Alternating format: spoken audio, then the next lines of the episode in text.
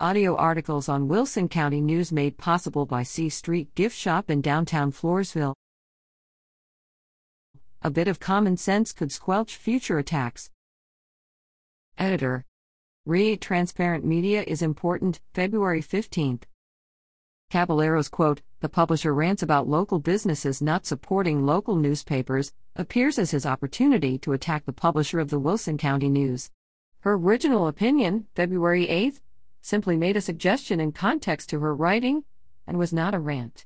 A person of common sense could assess that her suggestion was not directed at businesses that the paper relies on and appreciates. I respect that Kolodziej wasted no time to respond and correct any misunderstanding. Her final statement, I apologize to anyone who might have taken offense, is wise. However, if our woke society practiced good common sense, like we once did, it would not have been necessary. This is my opinion. Nancy Walpole George West,